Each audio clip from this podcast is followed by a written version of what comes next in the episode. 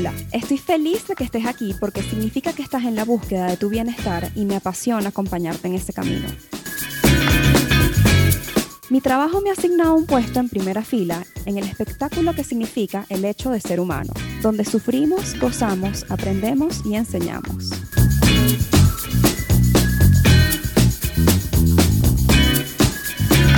Este es un espacio dedicado a normalizar la salud mental, donde converso de aquellas cosas que yo también en algún momento he necesitado escuchar. Te hablo un poco desde mi academia y mi experiencia, pero sobre todo desde mi propio trayecto personal en terapia. Yo soy Ariana Sánchez, alias Ariana con doble N. Soy psicóloga y promotora de bienestar y este podcast no es terapia.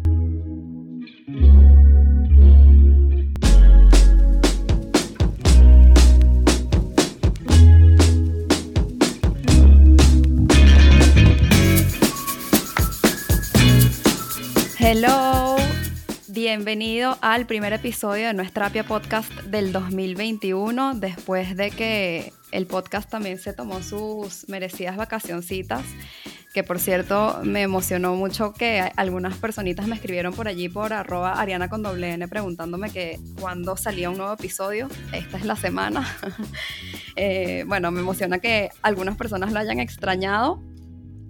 Hoy traigo, aparte de nuevo episodio, traigo acompañante y el tema que vamos a conversar hoy está súper chévere para iniciar el año y que además es una perfecta continuación del último episodio en el que conversé sobre el tema de las resoluciones y las intenciones y que más allá de todo lo que uno quiera hacer, lo más importante no es eso que quieres, sino la actitud que afrontas para poderlo lograr, ¿no? Entonces, un poquito de eso vamos a estar hablando hoy. Me acompaña Paty Weil, @PatyWeilness. Paty es, primero, mi colega, es también psicólogo, terapeuta, especialista en crianza y mamá. Trabaja con mujeres y con padres en temas de crianza. Paty es mi cuñada, es mamá de Alessia, mi sobrinita. Y bueno, Paty hace una chamba bien cool por su cuenta de Instagram, compartiendo muchos tips de bienestar y de crianza. Yo no soy mamá y me interesan mucho los temas que ella habla porque, bueno, la verdad es que uno empieza a criar y a tomar decisiones de padres antes de serlo. Entonces es importante como llegar allí con la mayor cantidad de herramientas posibles. Paty hace un trabajo súper cool por allí. Bienvenida, Paty. ¡Yay! Estoy emocionada de estar aquí. Gracias por esa súper intro.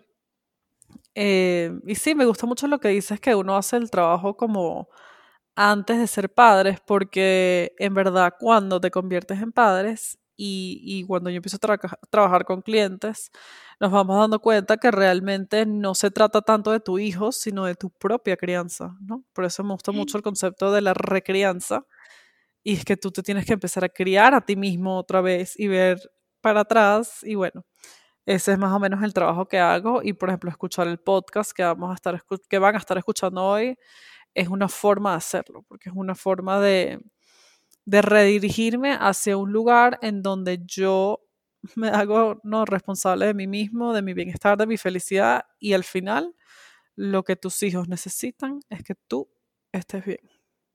Así mismo es. Bueno, hoy evidentemente más adelante tenemos que hacer un episodio orientado más al tema de crianza como tal, de los hijos. Sería lo máximo. 100% eso va a ocurrir. Y para hoy, el tema que tenemos preparado es, bueno, ya tú acabas de decir una palabra que es la palabra responsable, ¿no? El hacerse responsable. Y hoy, bueno, yo creo firmemente, y Paty, estoy segura que tú estás de acuerdo conmigo, en que hay dos posturas ante la vida, punto. Uno puede posicionarse ante la vida como una víctima y uno puede posicionarse como el responsable, como un autorresponsable. Lo que pasa es que otra cosa de la que estoy 100% segura es de que todos hemos estado en ambas posiciones. O sea, totalmente. No sé, Paty, cuéntame tú, o sea, juro, yo he sido súper víctima, por supuesto. Y Paty, estoy segura de que tú también tienes alguna anécdota que recuerdas. Claro, no, mira, claro, y es más, es súper cómico porque, bueno, yo siendo psicóloga, he llevado terapia muchísimos años. Yo hace unos años atrás estaba en un programa de desarrollo personal, que tú conoces muy bien la historia, pero bueno, se la tenemos que echar aquí a nuestros oyentes. Y en ese programa empezaron a explicarlos mucho el concepto de qué es la víctima, qué es hacerse responsable. Y yo me acuerdo que en ese momento yo pensaba, yo decía, ¿pero qué? O sea, ¿qué será que yo me estoy haciendo la víctima? Porque yo en general trato de ser una persona muy consciente, siempre he estado muy enfocada en eso. Y de repente me hacen un ejercicio que me dicen, mira, ahorita échale un cuento a la persona que tienes enfrente sobre una situación en la que tú eres la víctima. Y ahí mismo, o sea, instantáneamente me salió hablar de yo siendo una venezolana viviendo en Venezuela. Porque claro, classic. O sea, Venezuela es un país... Clásico. Un clásico. Esto es un clásico. Y yo empecé a hablar, bueno, o sea, en verdad, yo sí soy, o sea, estoy viviendo en una situación donde hay escasez de agua, en ese momento había mucha escasez de alimento, la electricidad, la dictadura. En esa época era horrible vivir aquí en Venezuela, o sea, terrible, todos víctimas, yo también. No sé, te sentiste horrible, me imagino. No, horrible. Y aparte, o sea, como que es difícil, o sea, verte en esa situación, porque cuando estás en una situación que tú sientes en ese momento que tus manos están atadas, que realmente no eres la culpable de que un país esté destrozado completamente, es muy fácil meterte en ese rol de víctima de pobrecita yo. Incluso cualquier persona que a mí me hiciera la pregunta, cualquier amiga, tío que estuviera viviendo fuera del país, que me preguntaban cómo está la cosa en Venezuela, porque todo el mundo está preocupado por nosotros en Venezuela, era yo rectificando y diciendo, sí, en verdad esto es muy duro, es horrible. Claro, y yo también contestaba lo mismo, ahí, ¿no? Bueno, aquí, ¿sabes? Dándole, echándole pichón, tú sabes, bien dentro de lo que cabe. Bueno, la verdad es que sí está heavy la cosa aquí en Venezuela. Claro, todos dábamos esas respuestas, 100%. Bueno, mi experiencia de víctima es más como hacia lo amoroso, ¿sabes?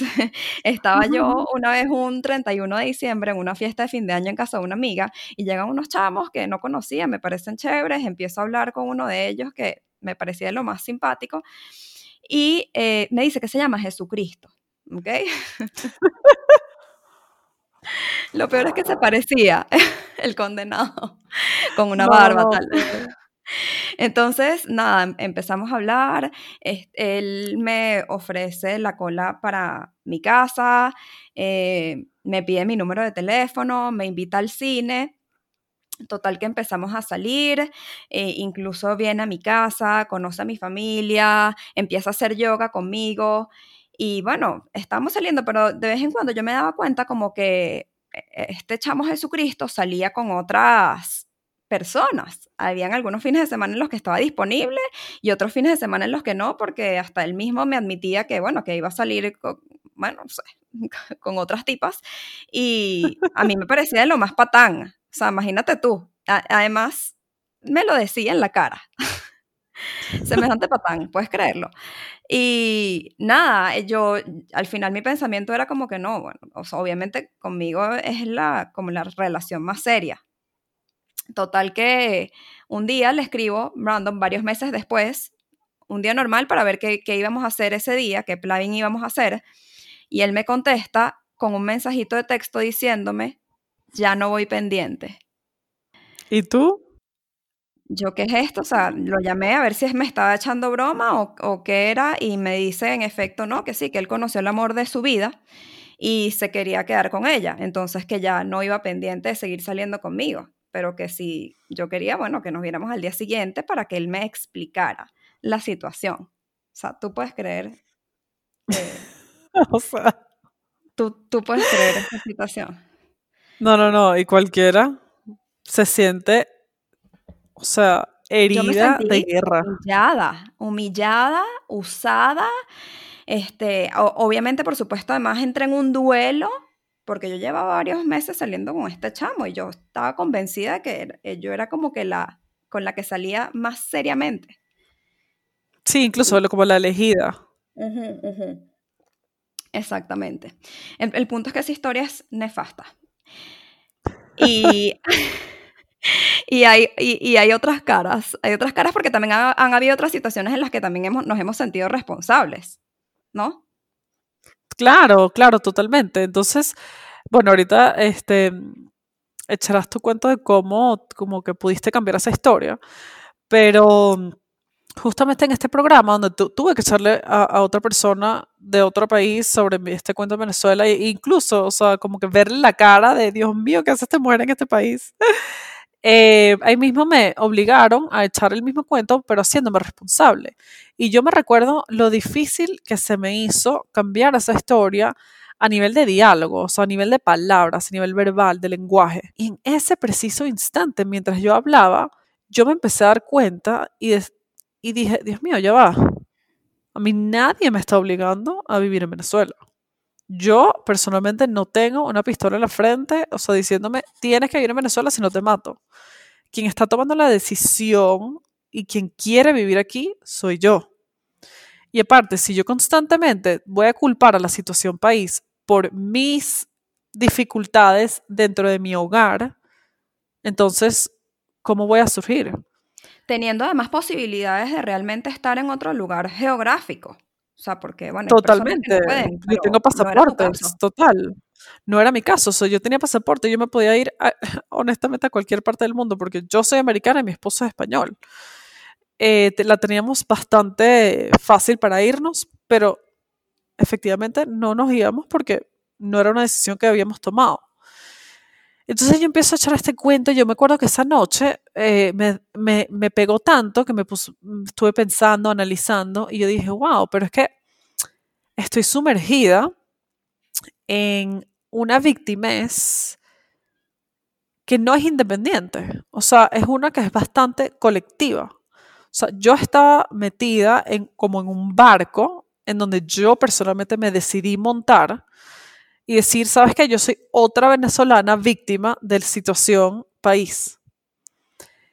Y yo me acuerdo perfecto que yo no podía ni dormir esa noche por todo lo que yo pensaba y decía, ¿qué? O sea, fui yo la que me monté en este barco. O sea, porque efectivamente, nunca se me olvidó también una vez en terapia que mi terapeuta me dijo, Paty, pero es que hay algunas personas que están muy mal en Venezuela y hay otras personas que están muy bien.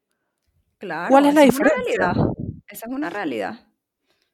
Entonces yo me acuerdo que dije, wow, claro, la diferencia es tu mindset. Por supuesto, ¿no? 100%. Y ahora, no, es que me siento completamente identificada contigo porque, claro, yo también estuve en este curso, yo también estuve en esta actividad, estuvimos en momentos distintos, con facilitadores distintos, pero la actividad más o menos era la misma y era un taller de 3 días de actividades y esta dinámica fue la que a mí me cambió la vida. Por esta dinámica, o sea, el cambio que me hizo a mí en el mindset valió todos y cada uno de los centavos que pagué por ese taller, de los dólares, mejor dicho. Exacto.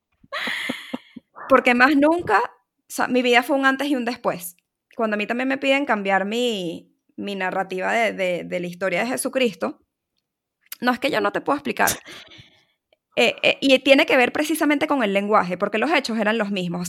Son las palabras que uno utiliza. Yo me vi obligada a cambiar todas las palabras para que mi narrativa fuese desde el autor responsable. Entonces, fíjate cómo fue la cosa. Estaba yo un 31 de diciembre en una fiesta de fin de año en casa de una amiga y llegan unos chamos que no conocía, se veían de los más simpáticos, uno se me acerca a hablar, me saluda. Y a pesar de que me dice que se llama Jesucristo, yo sigo hablando con él. No solo que sigo hablando con él, sino que le doy mi número de teléfono, le acepto la cola hasta mi casa y le acepto una invitación al cine. ¿Ok? Ya yo me metí, o sea, me lancé allí con todo. Empiezo a salir con él, lo invito para mi casa, le presento a mi familia, lo invito a mis clases de yoga. Y en el momento en el que yo me enteré de que él estaba paralelamente saliendo con otras personas, yo seguí saliendo con él. No me salí de la relación. Yo, por muy de que me pareciera un patán, yo estaba allí pegada. Total que un día, varios meses después, nosotros seguíamos saliendo. Además, yo notaba como unas cosas bastante raras en el tipo. Bueno, imagínate, ok, Jesucristo, ya, eso dice suficiente. Eso es exactamente.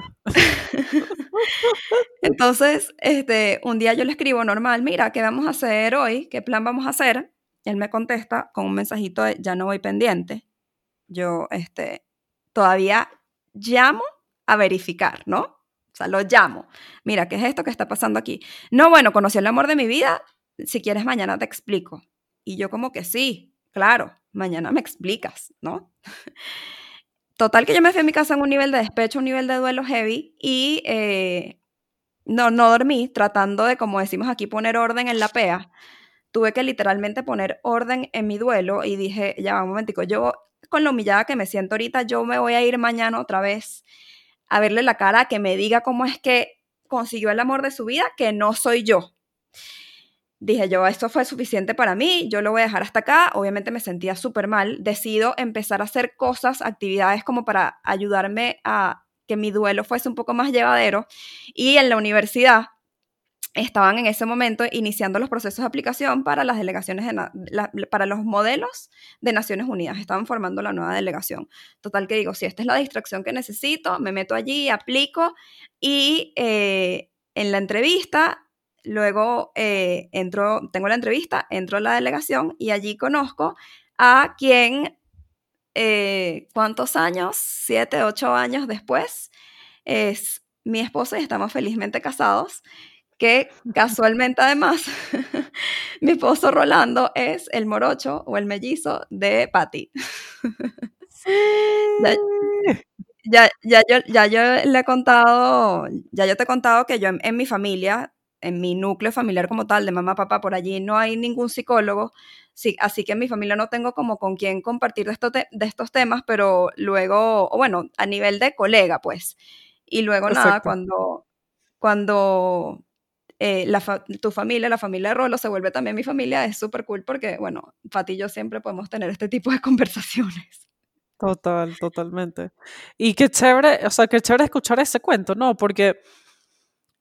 incluso después de haber tenido esa experiencia en donde tuve que cambiar tanto mi lenguaje y mi narrativa, empecé a aprender la importancia del diálogo interno y de las palabras que yo emito y las palabras que yo elijo para contar un cuento, las palabras que yo utilizo para contar mis experiencias sobre las cosas. Y después de esta experiencia, mi vida entera cambió para siempre. Y yo sé que la tuya también.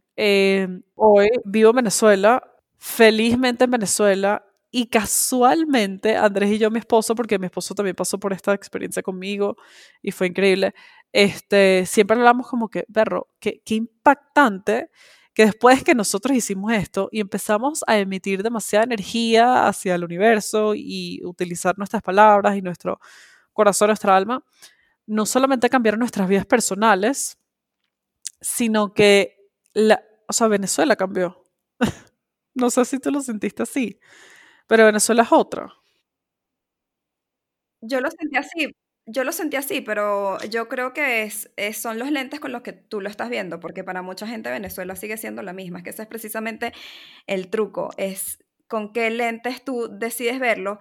Y me parece súper interesante lo que mencionabas hace rato del tema de la victimez colectiva, ¿no? Me recuerda a el concepto de Carl Jung de inconsciente colectivo, que es como explica por qué hay ciertas estructuras de pensamiento que se dan en común en todos los humanos del mundo, a pesar de que vivan en lugares distintos, tengan culturas distintas, hayan vivido en épocas distintas, ¿no? Hay algo en lo colectivo, incluso ahorita se puede ver en micro con la situación política en Venezuela, pero si lo quieres poner en macro, sí, tal cual, pandemia, o sea, tal cual. ¿No? Fíjense que la pandemia creo que es una representación bastante parecida, incluso como que creo que hay aún más gente que se puede identificar porque todos estamos viviendo la experiencia de la pandemia. A todos nos ha cambiado la vida por completo. ¿Qué está pasando? Que hay algunas personas que esto le destrozó la vida. ¿Y qué está pasando? Que hay otros que esto más bien se la potenció. Los lentes con que estás mirando la vida. Entonces, ¿qué pasa? O sea, cuando estás, que lo hablamos un poco el otro día, o sea, cuando tú estás sumergido en un rol de víctima, esto muchas veces pasa a nivel inconsciente. Entonces, ¿qué está pasando? Que estamos todos sumergidos en una victimez y no sabemos ni siquiera que estamos en ese rol, porque, por ejemplo, nosotros nos dimos cuenta gracias a este programa que hicimos y este ejercicio y esta dinámica específica. Y es que la victimez es algo que culturalmente se ha utilizado para conectar entre dos personas. Y la victimez, como que pensamos que es una manera en la que puedo acercarme a alguien o que una persona se sienta más cerca de mí, porque aparte recibo muchos beneficios. Sí.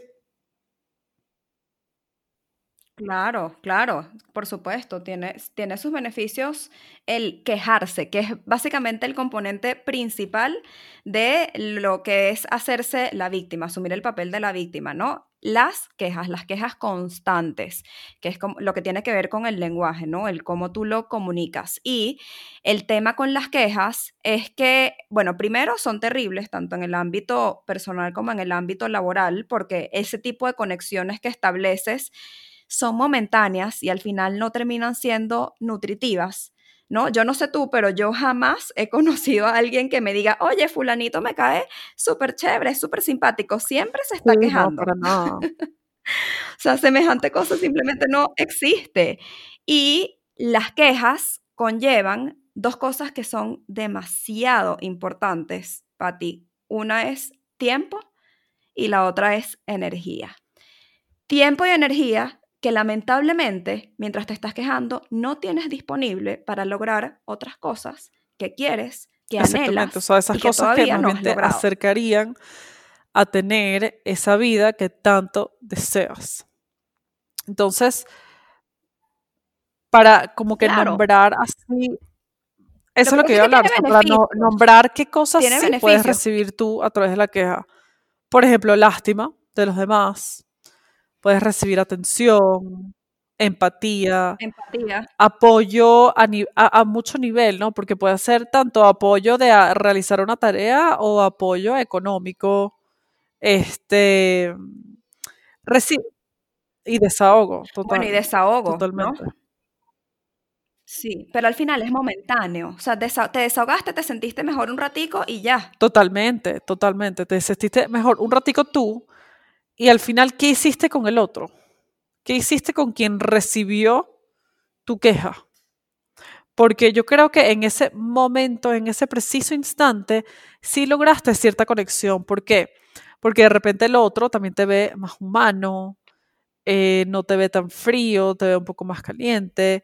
Y también se siente de alguna forma como que más cerca de ti por conocer tus dificultades. Y al mismo tiempo, cuando existe una queja constante, o sea, cuando una persona está metida y sumergida en el rol de víctima, tiende a estarlo ahí en un tiempo demasiado prolongado. Entonces, ¿qué pasa? Poco a poco vas quitando la energía de los demás para tú poder llenar la tuya, porque justamente como tú estabas diciendo, o sea, uno de los recursos que tú más, desechas, por decirlo así, es tu energía. Y es muy importante tú cuidarla y tú canalizar tu energía de la manera más inteligente posible, porque aquello que tú emites es lo que tú recibes. Entonces, vas quitándole la energía a los demás porque tú estás tan low que lo necesitas para sobrevivir. Y es una cosa que te estaba comentando, como un análisis que hice, que es que si estableces una conexión muy a corto plazo con esa persona, pero más bien estableces una desconexión a largo plazo y no creas esas relaciones profundas que necesitamos todos en la vida. Totalmente. Creas una desconexión que incluso, tú me decías, lo llamabas deuda. Esa palabra resonó mucho conmigo, ¿no? O sea, como la otra persona que se siente como que queda en deuda contigo de ayudarte con algo porque tú, pobrecito, eres víctima, pero no es realmente una relación nutritiva.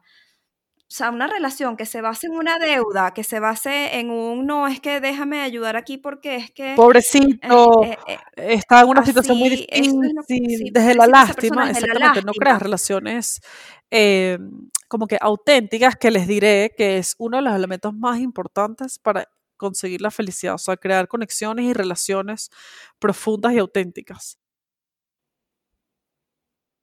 100%. Una cosa súper importante es que con esto obviamente no estamos queriendo decir que las quejas van a desaparecer por completo de tu vida y de tu narrativa, porque obviamente ya acabas de escuchar, ¿no?, que las quejas tienen ciertos beneficios, simplemente no puede ser el protagonista de tu narrativa, porque hay espacios y hay momentos para quejarse, porque sí, también es necesario, y porque te ponen en contacto con aquellas cosas que de repente no están bien en tu vida y que quieres mejorar, pero que la queja tenga una intención, tenga un propósito, reconocer que hay algo que no te gusta y que deseas algo distinto, que deseas salir de allí.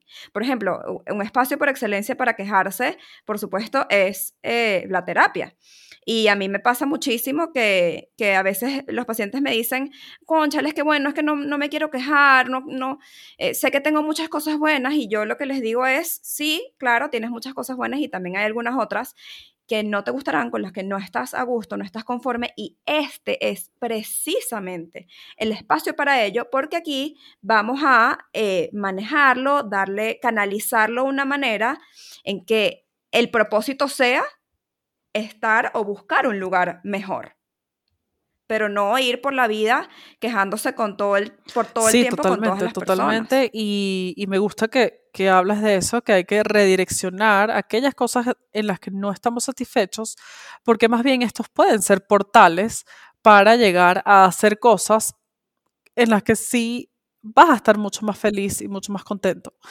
Y otra de las razones por la cual yo estaba diciendo como que, y me gusta que hay que ser muy inteligentes con quién me quejo y cómo lo hago, porque también otra cosa importante que ustedes sepan es que cuando tú estás en este modo víctima y empiezas a quejarte con Raimundo todo el mundo, no solamente creas esta desconexión a largo plazo con las personas y esta deuda, que es una deuda que les diré que es impagable. ¿Por qué? Porque es imposible que una persona vaya a resolverte tus dificultades. Y no solamente es imposible, sino que ni siquiera es la responsabilidad del otro hacerlo.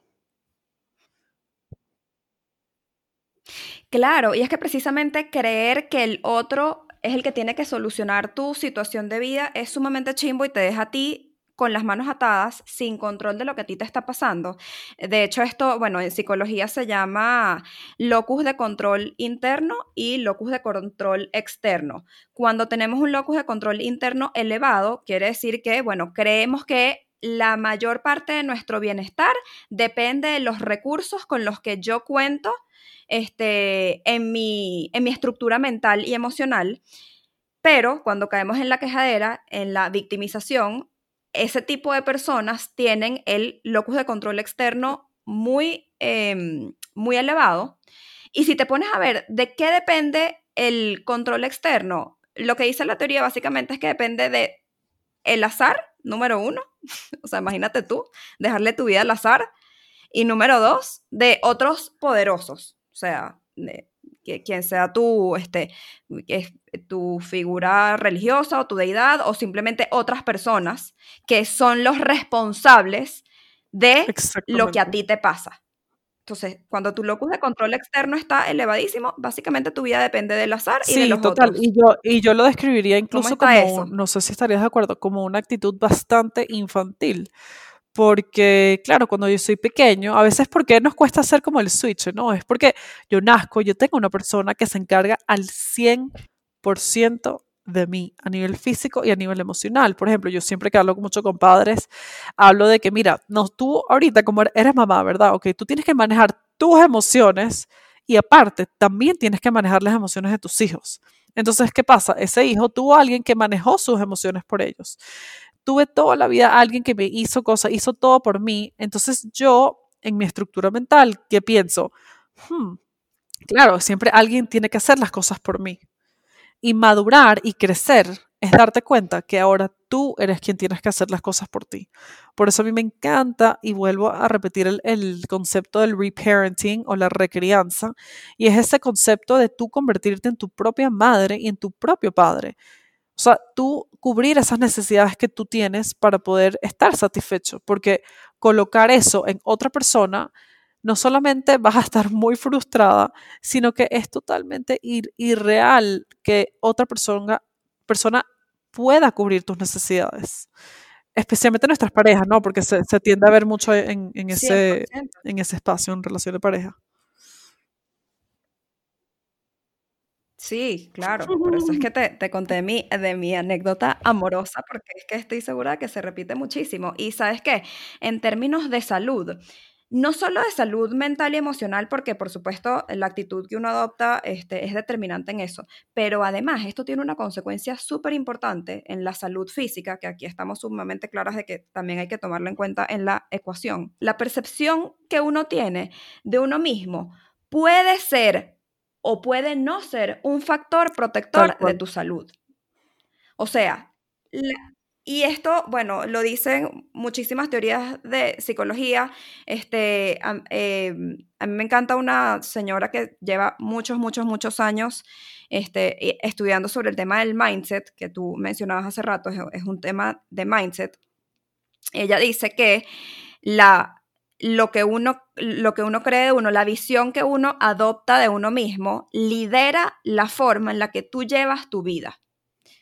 Entonces, si tú quieres adoptar la visión de ti mismo de víctima, pobrecito yo, no hay nada que yo pueda hacer. Claro, también es una postura cómoda, Paty, porque si no hay nada que yo pueda hacer para cambiar mi situación, yo simplemente me lavo las manos y me acuesto a dormir. No hay nada de trabajo que hacer allí. Precisamente lo incómodo es tomar el control de tu vida, porque precisamente te hace responsable. Ser responsable es una tarea con peso, ¿no?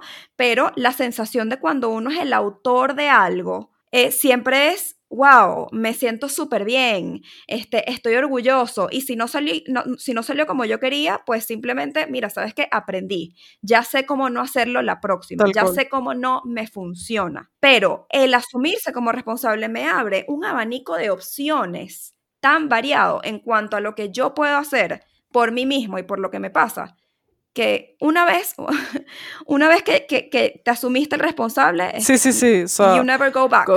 El otro día dijimos una frase buenísima, como que once you go, no sé qué, you never go back. Pero es tal cual, porque es tan impresionante. Exacto. Los resultados mismos que te da la vida, cuando tú cambias esta narrativa, que tú dices, ya va, yo quiero más de esto. Y sí, definitivamente, de repente es un peso, porque no dependes de nadie. Dependes 100% de ti mismo, y ahí es donde te das cuenta el nivel de poderosa que eres. Y por eso me fascina hablar de este tema, por eso invito tanto a la gente a mirarse a sí mismos y cambiar su narrativa, porque tu vida va a cambiar por completo. Las nuestras, las dos, o sea, nos cambió por completo. Estamos viviendo una vida honestamente extraordinaria. Y que realmente, o sea, estamos hablando de este tema hoy porque queremos que otras personas también puedan estar en contacto con la vida que desean. Totalmente. Es que lo bueno se comparte y todo el mundo tiene que darse cuenta. O sea, es que estoy segura que nuestro aha moment, como lo llaman, fue tan poderoso que yo tal deseo cual, esto tal para cual. Todo el mundo. O sea, es que yo a veces, o sea, si tú te imaginaras una Venezuela en donde todo el mundo se hiciera responsable, ¿qué sería de un país así? No, o sea, sería otro país e incluso el mundo también sería otro completamente distinto. Y no se trata de, nunca verlo o no tomar en cuenta lo negativo, es simplemente redireccionarlo, tener un propósito, porque obviamente todos tenemos cosas, a todos nos pasan cosas buenas y cosas malas, esa es básicamente la definición de vida. Y si yo quiero conseguir y tener súper presente todo lo malo, lo voy a hacer. Pero si yo quiero buscar activamente, porque es un trabajo activo, si quiero buscar todo lo bueno, simplemente tengo que escoger muy bien hacia dónde apunto mi lupa. o hacia dónde apunto mi linterna. O sea, ¿qué quiero yo agrandar? ¿A qué le quiero dar más peso? ¿A qué le quiero subir el volumen? Y es como, del otro día te conté, que cómo harías tú, si tú estás en un restaurante y estás con tu mejor amiga, las dos están muertas de la risa y ella te dice, escucha lo que está diciendo el señor atrás de ti. Tú automáticamente tienes que como que medio cerrar los ojos y bajarle el volumen a ciertas cosas para poder enfocar tu audición hacia lo que está diciendo el señor. De exactamente la misma forma tenemos que hacer para subirle el volumen a lo positivo. Y otra metáfora que me gusta mucho es como que, mira, todos aquí tenemos que subir una montaña. Tú puedes elegir subir una montaña con unos zapatos de goma nuevos de North Face de paquete, el más wow, o unos tacones, exacto, los de hiking último modelo, o unos tacones que, o sea, te vas matando todo el camino. Llegas sin pies, entonces llegas igual vas a subir la montaña, pero ¿con qué tipo de zapato lo quieres subir? Claro. ¿No? Uf, no, es que totalmente. O sea, elijo todas las veces los zapatos hiking último modelo. Y eso que dices me recuerda a mi quote favoritísimo en la vida, es de Harry Potter, lo dice, bueno, Albus Dumbledore, y el quote dice: la felicidad puede ser encontrada incluso hasta en los tiempos más oscuros, si nada más te recuerdas de prender la luz. Me pararon todos los pelos. No es bellísimo. Solo hay que prender la luz para conseguirla. El punto es que, o sea, tú y yo estamos 100% convencidas de que todo el mundo puede prender ese bombillo, conseguirlo, y para hacérselo todavía más fácil a la gente, a mí me gustan todos los episodios como al final dar unos tips, una fórmula, unos pasos concretos, porque al final eso es lo que todos queremos siempre una ecuación, fórmula, un tip, ¿verdad? Sí, total, ti también siempre te piden full la información. Totalmente, 5 pasos por para... Es que no es lo más fácil de digerir. Total, es lo más sostenible. Entonces, hemos diseñado, Paty y yo, una pequeñita fórmula de 3 pasos para convertirse en el responsable, para que te conviertas en el responsable de tu vida, el responsable de lo que te pasa, porque no son los demás, no fue el 2020, lo siento, ningún año tiene la culpa, no es el país en donde vives, no es tu situación de vida. De hecho, lo que dicen, hay una fórmula de lo que compone tu bienestar. Esa fórmula está compuesta por el rango fijo, que es la genética, las circunstancias de vida y la voluntad propia, la decisión. Las circunstancias de vida solo representan un 10% de tu bienestar general. Una parte la representa tu rango fijo, la genética, y luego la otra mitad es tu voluntad, lo que tú quieres hacer. O sea que tu poder de decisión es demasiado grande. Es demasiado grande y vuelvo y repito, el poder que tú tienes para crear esa vida que tú sueñas está ahí. Simplemente tienes que utilizarlo. Exacto. Entonces, el paso número 1 de esta fórmula de 3 pasos sería hacerse preguntas para evaluar el enfoque que yo estoy utilizando. Por ejemplo, Paty, ¿qué tipo de preguntas? Cuando echas cuentos, yo trato de dar lástima a los demás para que vean que realmente estoy en una situación difícil. Cuando veo yo mi propia vida, ¿cómo la veo? ¿La veo con dolor? ¿La veo con alegría? ¿Cómo visualizo yo el estilo de vida que tengo? ¿Qué tipo de conversaciones tengo con los demás? O sea, realmente sentarse y analizar cuál es mi narrativa. ¿Cuál es? Te quiero muchas cosas. La vida es muy difícil. Ninguna, ¿a qué le estás echando la culpa a la dificultad que estás teniendo hoy? A tu trabajo, a tu jefe, a tu amiga, a tu esposo, al país, a la pandemia. ¿A qué?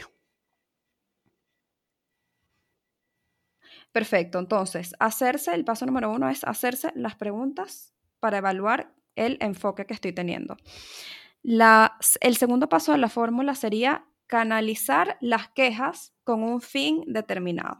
Sí, está bien, quéjate. Sí, seguramente hay muchas cosas que no te gustan y que estás inconforme, pero ve más allá de las quejas y ponles un propósito. Llévalo a terapia, es una excelente estrategia. Ten una conversación particular, puntual, con algún amigo, algún familiar, pero algo orientado, o sea, como para...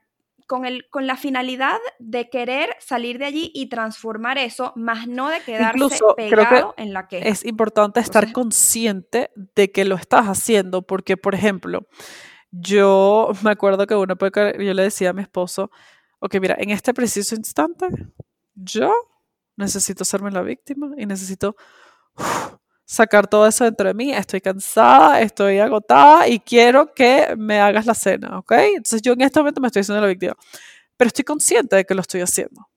Entonces yo te invito a que cuando te vayas a quejar, porque la idea no es que te quedes callada, porque entonces no vas a estar hablando de tus emociones, la idea es que los canalices y estés consciente de ello.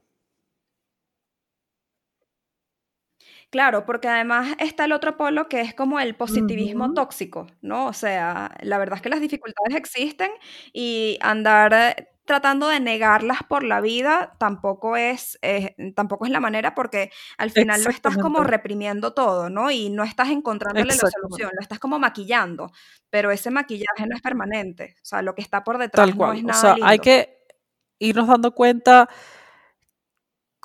cómo me estoy sintiendo y nunca negarlo, aceptar, mira, ¿sabes qué? En este momento me estoy sintiendo agotada, en este momento me estoy sintiendo triste y canalizarlo y obviamente ir a terapia es lo máximo, ¿no? Exacto. Y asumir que está bien.